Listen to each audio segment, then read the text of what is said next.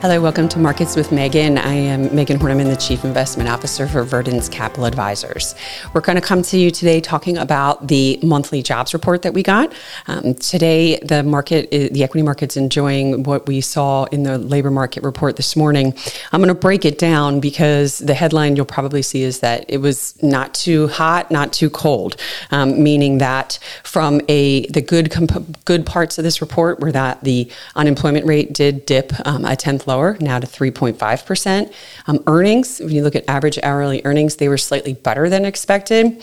And then when you look at the underemployment rate, this is an employment rate that looks at those people that are working part time but would like to work full time. Um, that actually dipped lower as well. So that's the good out of this. You're going to get a lot of um, the, the markets obviously it, it, liking this report today. The unemployment rate is very low. But let's delve in a little bit deeper, like we like to do on this podcast and look at some of the things that are, are starting to show further cracks in the labor market.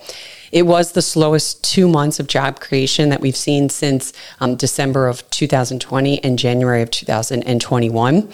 When you look at weekly hours, um, they ticked lower. Typically, um, companies will cut the hours worked before they cut the employee.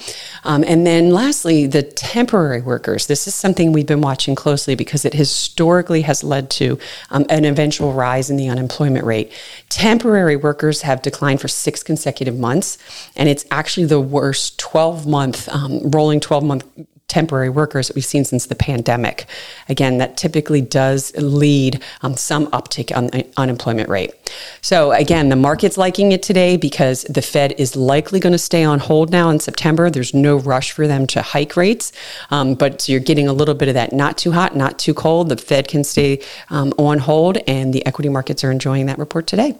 If you have any questions or comments, please feel free to reach out to a podcast at verdence.com. Thanks.